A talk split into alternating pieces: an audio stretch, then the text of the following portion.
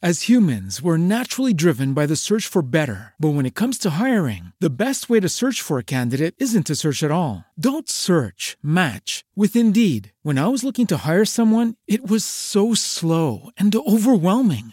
I wish I had used Indeed. If you need to hire, you need Indeed. Indeed is your matching and hiring platform with over 350 million global monthly visitors, according to Indeed data, and a matching engine that helps you find quality candidates fast. Ditch the busy work. Use Indeed for scheduling, screening, and messaging so you can connect with candidates faster. And Indeed doesn't just help you hire faster. 93% of employers agree Indeed delivers the highest quality matches compared to other job sites, according to a recent Indeed survey. And listeners of this show will get a $75 sponsored job credit to get your jobs more visibility at Indeed.com slash podcast. That's Indeed.com slash podcast. Terms and conditions apply.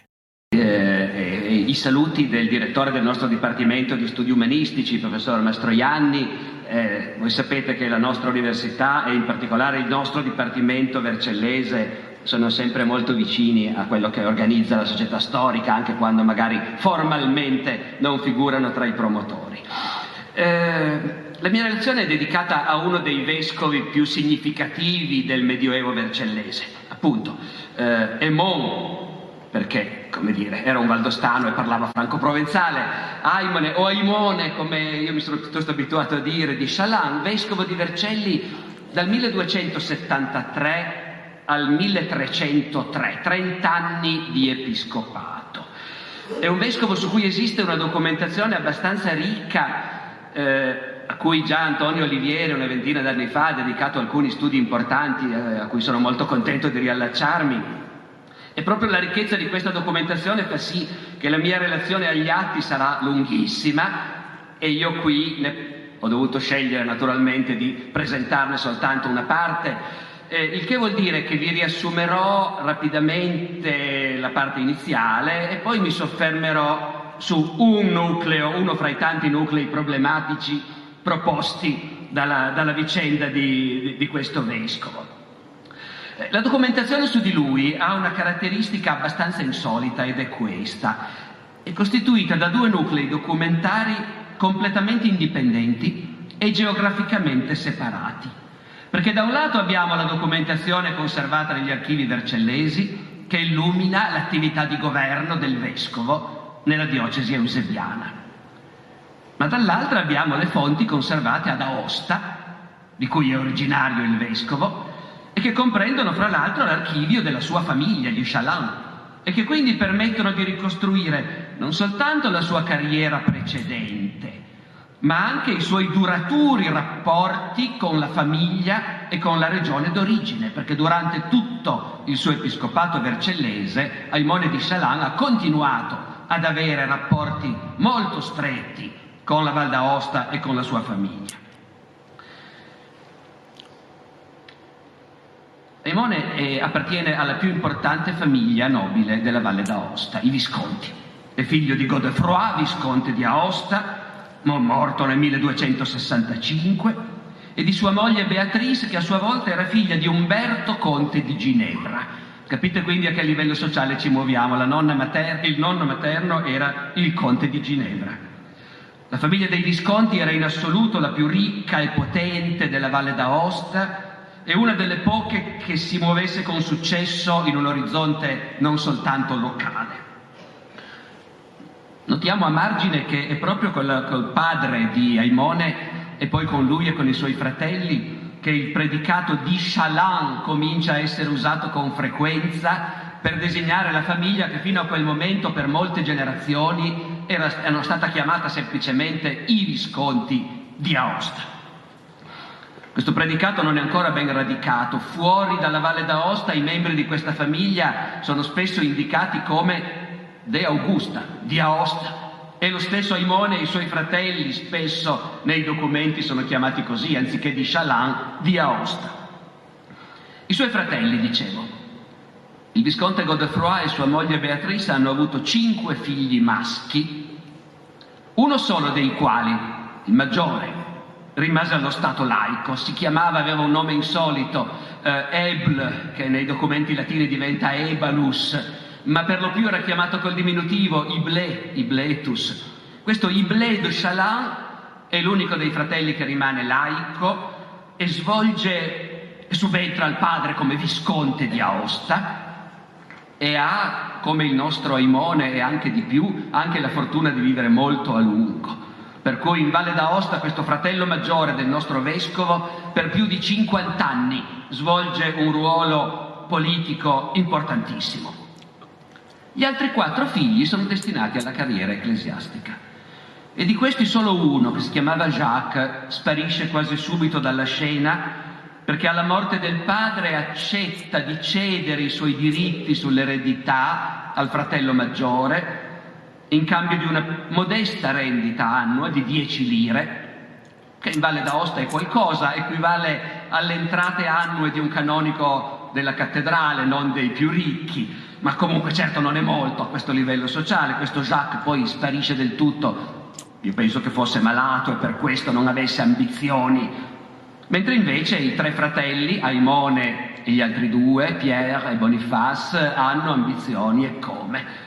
Pierre è prevosto di Aosta, arcidiacono di Lione, cappellano papale, ha delle prebende fin nel regno d'Inghilterra, erano gli anni, ricordiamolo, di Bonifacio di Savoia, arcivescovo di Canterbury, e del grande saccheggio della Chiesa inglese da parte di ecclesiastici provenienti dal continente e in special modo dai domini sabaudi.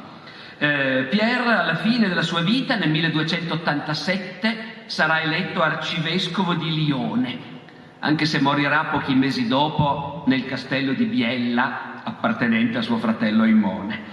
L'ultimo fratello, il più giovane Boniface, farà carriera anche lui sulle orme dei fratelli più anziani, canonico di Aosta, canonico di Lione, dove in seguito a un'elezione fortemente controversa subentra al fratello Pierre nell'arcidiaconato, poi nel 1290 diventa vescovo di Sion, nel Vallese, e rimane vescovo fino alla sua morte nel 1308. Um, ehm, ho evocato in estrema sintesi queste carriere, su cui si potrebbe raccontare molto di più, perché è fondamentale aver chiaro in quale poderosa rete di relazioni familiari fosse inserito Aimone di Chaland. Il che non significa che abbia fatto carriera solo tesaurizzando l'influenza familiare, perché comunque lui è il primo eh, che diventa vescovo di tutti questi fratelli.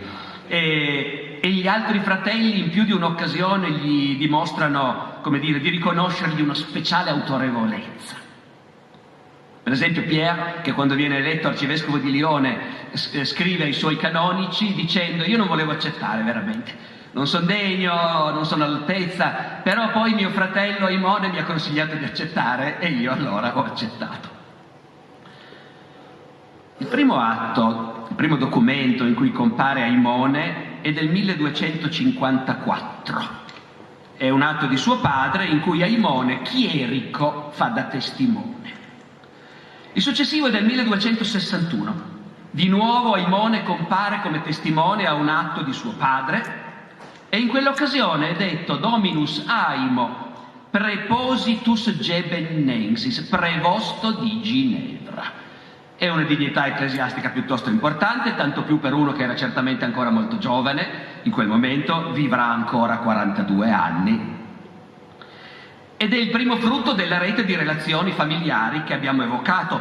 Avrà avuto un ruolo in questa nomina a prevosto di Ginevra anche il conte di Ginevra, Raoul, che era cugino di sua madre. Aimone non deve essersi trattenuto molto a Ginevra, dove la documentazione sulla sua attività è molto scarsa. Lo troviamo frequentemente invece ad Aosta, dove nel 1272 viene eletto vescovo ci resta meno di due anni. Il 21 dicembre 1273 Papa Gregorio X da Lione, dove sta preparando il concilio di Lione, Papa Gregorio X comunica a lui, ai Mone di Chaland, vescovo di Aosta, al capitolo, al clero e al popolo vercellese e ai vassalli della Chiesa vercellese di aver deciso di trasferire Aimone dalla sede di Aosta alla sede di Vercelli. Questa designazione papale è un bel esempio delle modalità con cui i papi del 200 approfittavano delle divisioni che potevano verificarsi al momento di un'elezione episcopale per imporre la propria autorità e riservare a sé la nomina. Sapete che in teoria il vescovo veniva eletto localmente e in effetti continuava a essere eletto localmente. I modi con cui i papi via via si impadroniscono invece di queste nomine sono, sono un fenomeno estremamente interessante di quest'epoca. A Vercelli il vescovo Martino Avogadro era morto fin dal luglio 1268, il che vuol dire che Vercelli era rimasta per cinque anni senza vescovo. Una vacanza interminabile che rispecchia le profonde lacerazioni di una città spaccata dalle lotte di partito, tra Guelfi e Ghibellini, tra Avogadro e Tizzoni. In quel momento a Vercelli governavano i Guelfi, cioè proprio il partito cappeggiato dagli Avogadro, la famiglia del vescovo Martino appena morto, eh, legati ai Della Torre, signori di Milano. Tanto per capirci, per nove anni, dal 1266 al 75, Napoleone della Torre fu podestà di Vercelli. È scomparso il vescovo Martino, una fazione del capitolo aveva eletto in continuità il prevosto della cattedrale Rainerio Avogadro. Ma un'altra fazione aveva eletto un altro canonico, Giacomo da Tonengo, Dati i rapporti di forze in città dove comandavano i Guelfi e quindi gli Avogadro, il prevosto Rainerio Avogadro aveva preso possesso comunque dell'episcopato come vescovo eletto, procuratore e amministratore della diocesi, però non era mai stato consacrato. Questo anche perché la sede papale era anch'essa vacante.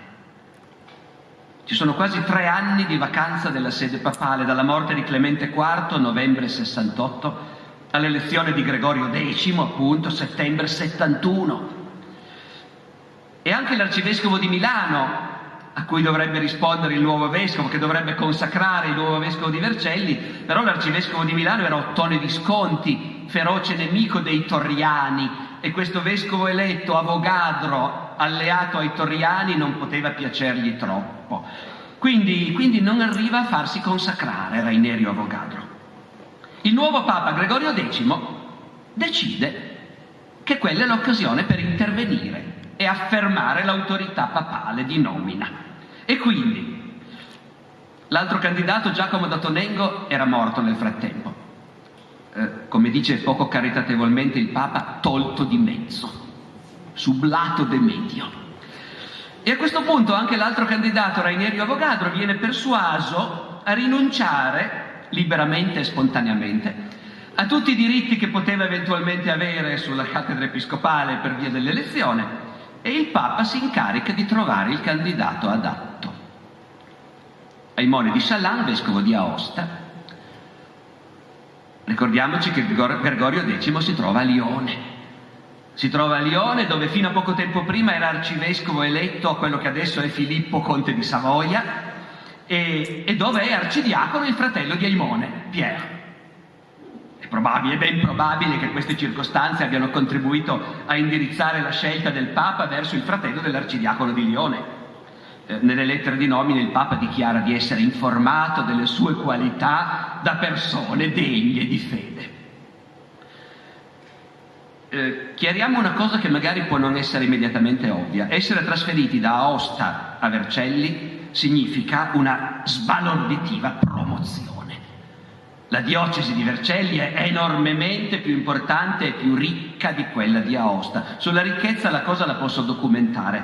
L'entrata ordinaria del vescovo di Aosta si aggirava sulle 500 lire di viennesi all'anno, che ad Aosta potevano anche bastare, lì i prezzi erano molto più bassi che non in Italia, sia chiaro, però, però era comunque un episcopato poverissimo. Il vescovo di Vercelli alla metà del 300, quando abbiamo i dati, aveva un'entrata di circa 7.000 lire di pavesi. Non c'è confronto, come vedete.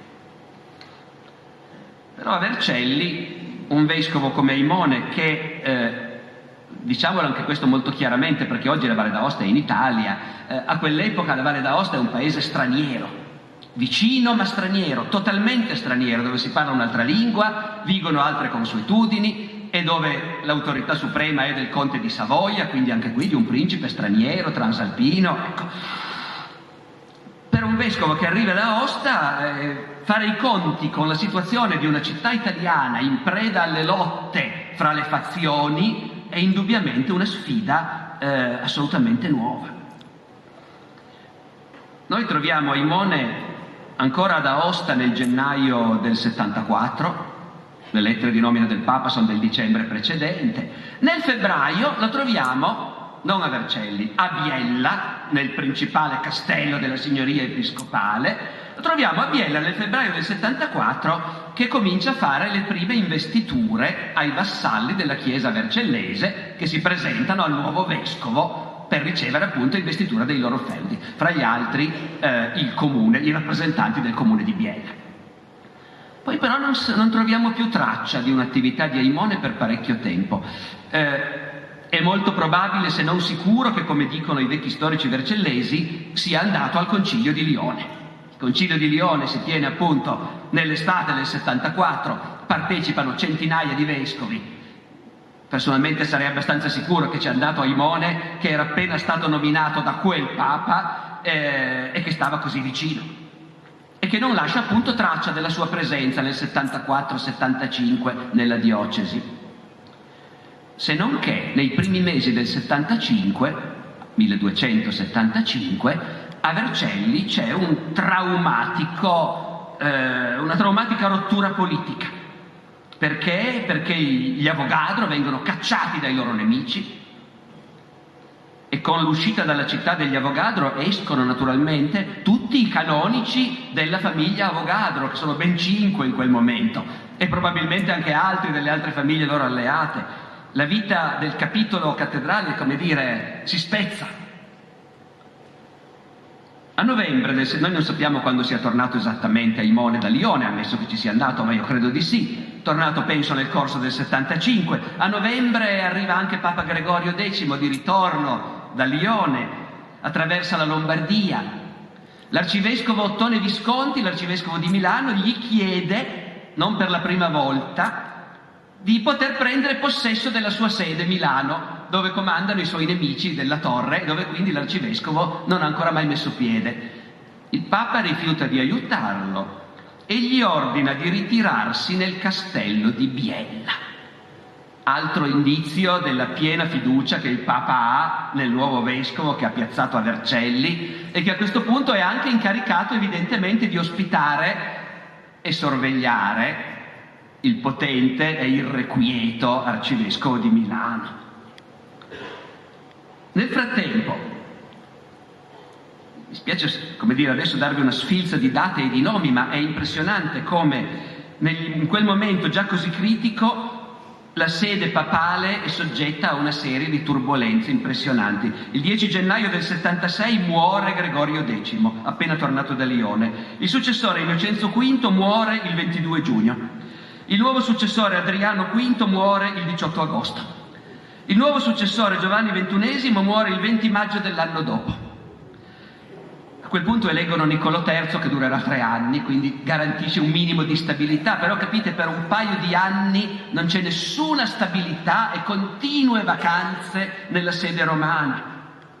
Nel frattempo qui dalle nostre parti i fuoriusciti milanesi continuano la guerra contro, contro il della Torre, Ottone Visconti, loro capo, capo dei fuoriusciti, si trattiene a Biella per un po', poi ci dicono i cronisti dell'epoca va a Vercelli dove si è radunato il suo esercito e da lì continua la guerra che il 20 gennaio del 1277 lo porterà alla grande vittoria di Desio, con cui si può dire comincia la dominazione dei Visconti su Milano. Ecco, non stupisce che per gran parte di questo periodo Aimone non abbia praticamente lasciato traccia di un'attività amministrativa, pastorale. Sembra di capire che non è anche ancora mai venuto a Vercelli. Quando finalmente Ottone Visconti lascia il castello di Biella e i fuoriusciti milanesi abbandonano Vercelli, e siamo all'inizio del 1276, a questo punto Aimone decide che è venuto il momento di cominciare a prendere possesso davvero della sua diocesi e far sentire la sua autorità al suo clero. E questo è il nucleo, diciamo, problematico che avrei deciso di presentarvi integralmente nella seconda parte di questo, di questo intervento. L'inizio dell'attività pastorale di Aimone lo porta immediatamente in conflitto con i canonici del capitolo cattedrale, e cioè con i canonici delle due chiese di Sant'Eusebio e di Santa Maria, che, capite, ormai da parecchi anni si sono disabituati a dover rendere conto a un vescovo. Dopo la morte di Martino nel 68, siamo arrivati al 76, sono otto anni che il clero vercellese non ha un vescovo a sorvegliarlo e controllarlo.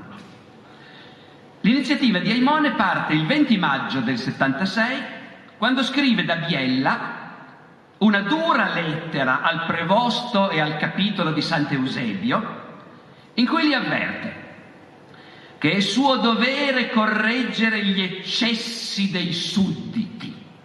Usa proprio questa parola sgradevole, subditorum. E che deve cominciare a correggerli cominciando proprio dalla cattedrale, che deve essere mater et magistra delle altre chiese. Finora, scrive Aimone, ho rimandato la mia visita pastorale perché venire a Vercelli era troppo pericoloso. Non osando abbandonare la terra della nostra chiesa, con cui intende definire Biella, castello di proprietà della sua chiesa, propter dura negozia imminenzia et adversa, appunto, per le gravi cose che stavano accadendo. Ma adesso è venuto il momento. Qui il tono della lettera di Aimone ai canonici si ammorbidisce per un attimo. Il vescovo che si rivolge ai suoi canonici come a degli estranei con cui non ha ancora fatto conoscenza, chiarisce che non vuole in nessun modo ledere i loro diritti, di cui non è informato.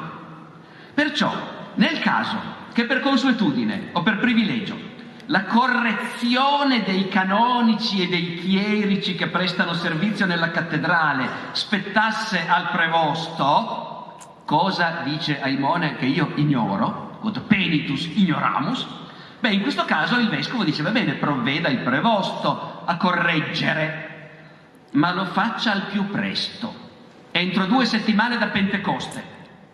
Pentecoste era quattro giorni dopo. Il prevosto dovrà correggere, dice il vescovo, gli eccessi dei canonici, dei cappellani e degli altri chierici, in modo tale che quando io, il vescovo, verrò a Vercelli, e non manca molto, aggiunge minacciosamente, quod erit in brevi, concedente domino, in modo tale che la radice del male sia estirpata e che non ci sia più nulla da correggere. Perché se invece il prevosto non farà il suo dovere, provvederà il vescovo. With the Lucky Land slots, you can get lucky just about anywhere. This is your captain speaking. Uh, we've got clear runway and the weather's fine, but we're just going to circle up here a while and uh, get lucky. No, no, nothing like that. It's just these cash prizes add up quick. So I suggest you sit back, keep your tray table upright, and start getting lucky. Play for free at LuckyLandSlots.com. Are you feeling lucky? No purchase necessary. Void where prohibited by law. 18 plus terms and conditions apply. See website for details. Lucky Land Casino asking people what's the weirdest place you've gotten lucky? Lucky? In line at the deli, I guess? Aha, in my dentist's office. More than once, actually. Do I have to say? Yes, you do. In the car before my kids' PTA meeting. Really? Yes. Excuse me, what's the weirdest place you've gotten lucky? I never win and tell. Well, there you have it. You can get lucky anywhere playing at LuckyLandSlots.com. Play for free right now. Are you feeling lucky? No purchase necessary. Void where prohibited by law. 18 plus. Terms and conditions apply. See website for details. Il quale elenca qualcuno, gli esempi più clamorosi di quegli eccessi di cui è venuto a conoscenza. Ci sono due dei canonici, Bondonnino, il cui nome non corrisponde alla sua vita, e Valino, fili Belial, due dei canonici che si comportano in modo indegno e criminale, svergognando tutto il clero. E lui l'ha constatato personalmente perché sono venuti a Biella questi due canonici vestiti da menestrelli in abitu istrionum. Hanno fatto il giro delle taverne, bevendo e cantando, ut goliardi cantantes. Al momento di partire hanno aggredito una donna rubandole una pezza di tela e poi sulla strada pubblica hanno rubato le pecore di un uomo della chiesa vercellese. Insomma, dice Aimone, non contenti delle prodezze per cui sono già famosi a Vercelli, ora le ripetono anche nella diocesi. E visto il cattivo uso che fanno delle generose entrate che ricavano dalle loro prebende, tanto per cominciare il prevosto confischerà i loro redditi. E la lettera si conclude ordinando che tutto il clero della cattedrale venga a presentarsi al vescovo, dovunque mi troverò, il sabato dopo Pentecoste, tra dieci giorni praticamente. Perché il vescovo intende verificare, avendo davanti a sé tutti i canonici, quello di cui purtroppo è già informato, e cioè che fra tanti canonici pochissimi si sono preoccupati di farsi ordinare sacerdoti preferendo evidentemente la maggior libertà di vita consentita ai diaconi, ai suddiaconi e agli altri chierici. Noi non sappiamo se il prevosto che fece copiare questa lettera da un notaio nel chiostro di Sant'Eusebio, se il prevosto e i canonici siano davvero andati a Biella a presentarsi al vescovo in quei termini così ristretti, ma inclinerei a credere di no. Ma la resa dei conti era solo rimandata ai primi di luglio a Imone e a Vercelli dichiarandosi formalmente in visita pastorale, in visitationis officio constituti. L'8 e il 9 luglio, nel suo palazzo di Vercelli, a Imone, che si qualifica di vescovo e conte, benché indegno, di Vercelli, pubblica nuovi statuti per le due principali chiese della città. L'8 luglio per quella che chiamiamo di solito la concattedrale di Santa Maria Maggiore, che lui chiama semplicemente la chiesa di Santa Maria, e il 9 luglio per la cattedrale di Sant'Eusebio. Questi, questi statuti hanno una prima parte comune che vale sia per Santa Maria sia per Sant'Eusebio, poi a un certo punto divergono. Nella parte comune il vescovo avverte che i clerici beneficiati delle due chiese devono badare un po' di più all'esecuzione dei loro doveri. È evidente che Aimone ha trovato parecchie cose che non gli piacciono nella disciplina del suo clero e innanzitutto nel modo in cui sono cantati gli uffici, che considera indecoroso. L'ufficio divino deve essere cantato, e qui, qui ve lo dico in latino, e non essendo uno specialista di musica e canto eh, non saprei spiegarvi esattamente, ma qui tra l'altro ne abbiamo, non so se Giornata Brusa è già fra noi, ma in ogni caso abbiamo chi ci potrà spiegare bene tutto questo, ma il vescovo si riferisce specificamente al modo in cui si canta. Bisogna cantare distincte, punctatim, reverenter et intelligibiliter, bisogna che la gente le capisca le parole per l'edificazione dei fedeli, perché solo ciò che è cantato con reverenza può essere creduto con fede nel cuore. E per questo sottolinea il vescovo che i cantori hanno delle prebende. E quindi i primi destinatari di questi provvedimenti sono il Maior e il Cantor a Santa Maria e in loro assenza l'Ebdomadarius, il canonico in servizio settimanale, e invece a Sant'Eusebio i cantores che hanno il compito di addestrare il coro. A tutti viene intimato di far celebrare d'ora in poi gli uffici. Voi mi scusate, mi scuserete, ve lo cito di nuovo in latino, io l'ho trovato bellissimo pur non capendo bene cosa voglia dire. Bisogna cantare obmissa sincopa, senza sincopi, et decurtazione, seuet detruncazione verborum senza cioè spezzare e accrociare le parole. Immoderata quella biorum frequenzia, senza muovere troppo le labbra. Attente, distincte, punctatim, tractatim et intelligibiliter et studiose, e con l'umiltà e la reverenza che sono necessarie in chiese di tale importanza. Ai canonici, ai cappellani e ai chierici di entrambe le chiese il nuovo vescovo ricorda seccamente che in chiesa bisogna essere contemplativi e non attivi e quindi devono stare tutti zitti, ascoltare l'ufficio e non distrarsi e disturbare gli altri come invece fanno, ignorando l'obbligo del silenzio e chiacchierando più di quanto richiede la decenza, con chiacchiere oziose e vane. Fin qua la parte comune. A questo punto i due testi divergono totalmente. Nel caso di Santa Maria l'intervento è molto più indulgente. Anzi, il vescovo fa entrare in scena i canonici, sette in tutto, e sono i canonici che a questo punto dettano in prima persona le ulteriori ordinanze. È una responsabilità puramente formale, i canonici si pronunciano, dicono eh, col permesso del vescovo e per volontà del vescovo. Tuttavia è significativo che abbia accettato che fossero loro ad adottare i provvedimenti di riforma. In realtà poi i sette canonici si limitano a delegare due cappellani, prete Giovanni, cappellano di San Giovanni Battista, prete Giacomo, cappellano di San Michele, rimettendosi alle loro decisioni. Capite, in sostanza i provvedimenti di riforma sono delegati a due sacerdoti di rango inferiore, presumibilmente più giovani, e anche più concretamente familiari con la gestione della Chiesa.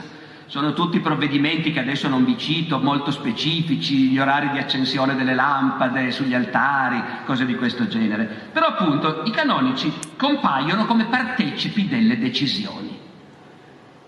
Negli statuti dettati il, secondo, il giorno dopo per Sant'Eusebio, niente di tutto questo. E invece molte altre correzioni che il vescovo non aveva giudicato necessarie per Santa Maria. All'ufficio diurno e notturno i canonici devono partecipare tutti con attenzione e mettendoci tutto il tempo necessario e non di corsa e quasi di passaggio come fanno adesso. E il canto dovrà levarsi in debita eufonia et decora pronome della Vergine. Lo noto perché la devozione alla Vergine è certamente un tratto significativo della personalità di questo vescovo che veniva da Aosta dove la cattedrale è dedicata anch'essa a Santa Maria e che come sappiamo negli ultimi anni di vita si interesserà molto degli eremiti di Santa Maria di Europa dove sta già nascendo un culto popolare che è alle origini del, del, del santuario attuale. La regolamentazione delle prebende rivela che Sant'Eusebio era tre volte più ricca di Santa Maria, giacché aveva ben 24 canonici. Il vescovo stabilisce che di questi 24, 6 dovranno essere sacerdoti e 5 diaconi, e gli altri perlomeno accoliti o suddiaconi, il che vuol dire che ci sono anche titolari di prebende canonicali che non sono neanche chierici ancora. Questo scandalo deve finire, dice il vescovo, chi tiene una prebenda dovrà farsi promuovere agli ordini adeguati. Ma non è finita qui perché il decoro del clero eusebiano era dispiaciuto al nuovo vescovo anche da altri punti di vista. Nessun canonico che abbia più di 14 anni, ce ne sono anche che ne hanno meno naturalmente, dovrà andare a spasso in città o fermarsi a chiacchierare sotto i portici con i vicini senza essere accompagnato da un chierico o da un cappellano e dovrà portare sempre il mantello o la cappa sulle spalle.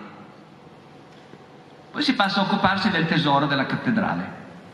Il tesoriere è un canonico anche lui, non può occuparsi di tutto, quindi ha un assistente, un cappellano. Il lavoro lo fa tutto il cappellano, si occupa delle vesti, le piega, le prepara per i riti, si occupa degli arredi, detiene la chiave del tesoro. E per tutta questa fatica il cappellano che assiste il tesoriere dovrebbe godere i frutti di una chiesa, San Giorgio a Santià, che gli è stata assegnata, ma il tesoriere si è appropriato per propria utilità quell'entrata, che dovrà essere invece restituita al cappellano.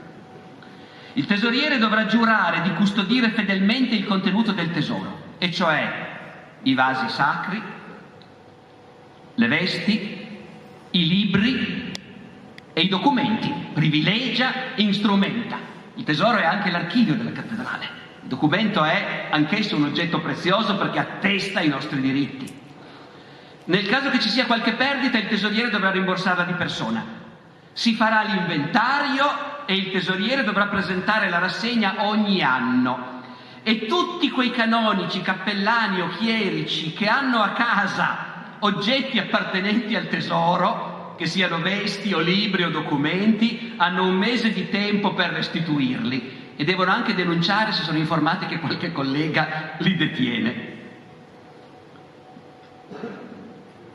Come potete immaginare questo intervento così deciso non era fatto per conciliare al nuovo vescovo la simpatia dei suoi canonici e infatti nei primi anni successivi i rapporti tra il vescovo e i capitoli rimangono piuttosto tesi.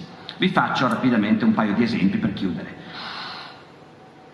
Sabato 26 ottobre 1280 Aimone celebra il suo primo sinodo diocesano, di cui non ci sono rimasti i decreti, e forse non per caso, perché dieci giorni dopo il procuratore del capitolo di Sant'Eusebio e il procuratore del capitolo di Santa Maria presentano al vescovo una protesta contro gli statuti approvati in occasione del sinodo in cui sono contenute cose, dicono, che sono in grande pregiudizio e danno della nostra Chiesa e del capitolo.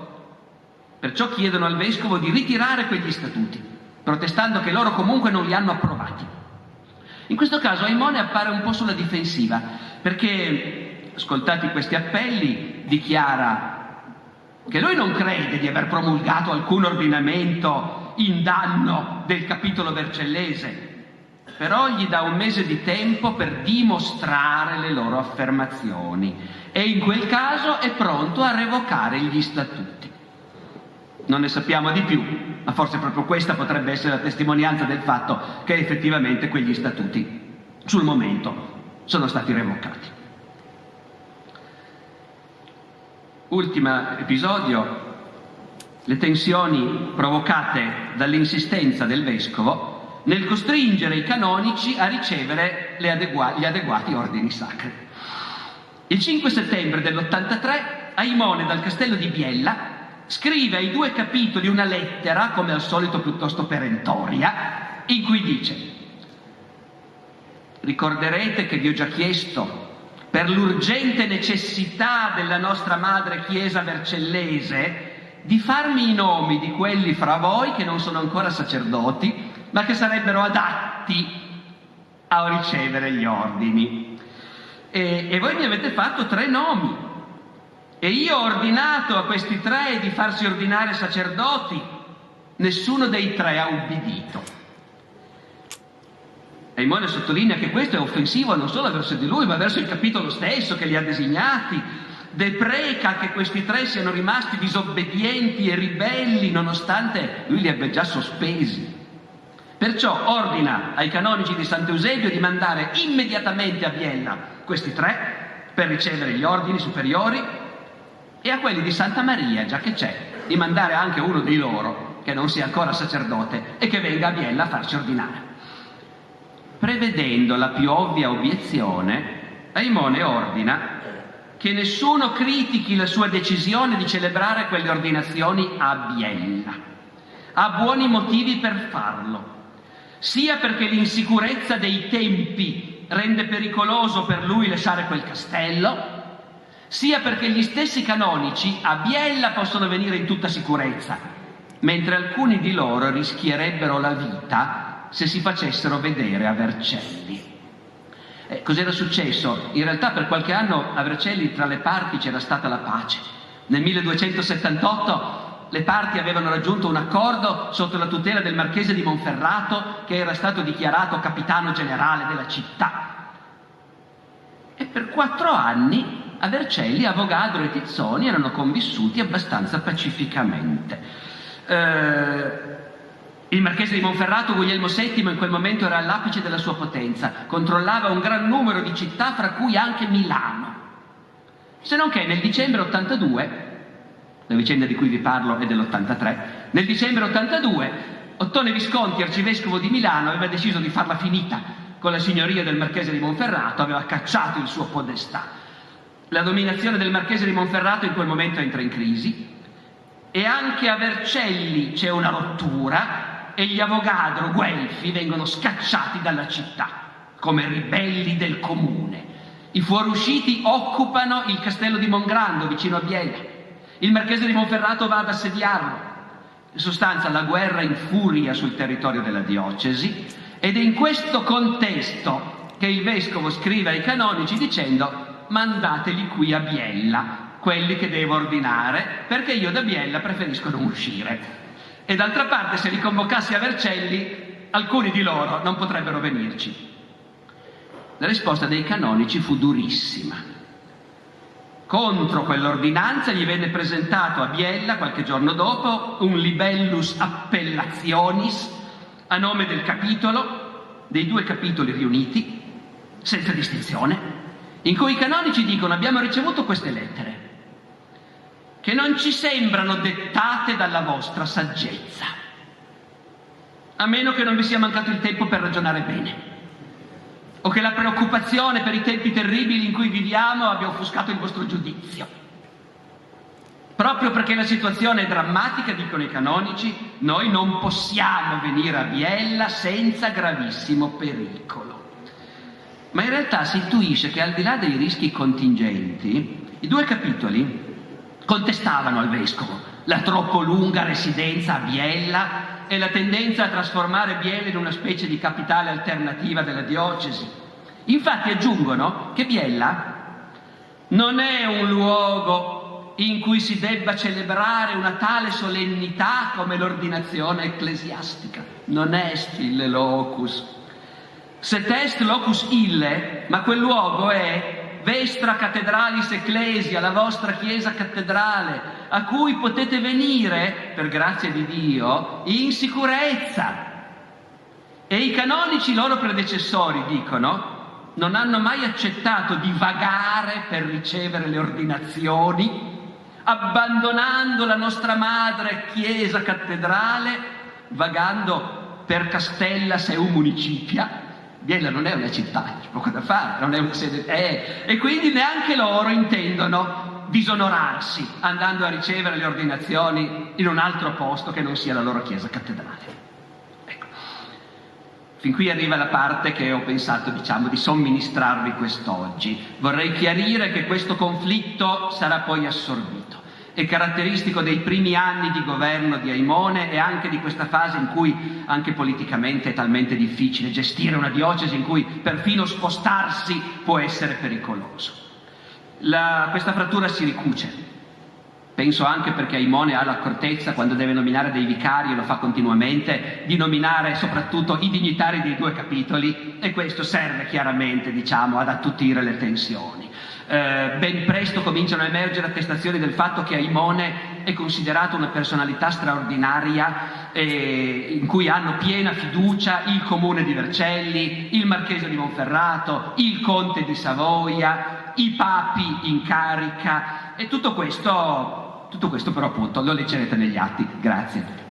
Lucky Land Casino asking people what's the weirdest place you've gotten lucky? Lucky? In line at the deli, I guess? Aha, in my dentist's office. More than once, actually. Do I have to say? Yes, you do. In the car before my kids' PTA meeting. Really? Yes. Excuse me, what's the weirdest place you've gotten lucky? I never win and tell. Well, there you have it. You can get lucky anywhere playing at LuckyLandSlots.com. Play for free right now. Are you feeling lucky? No purchase necessary. Void where prohibited by law. 18 plus. Terms and conditions apply. See website for details.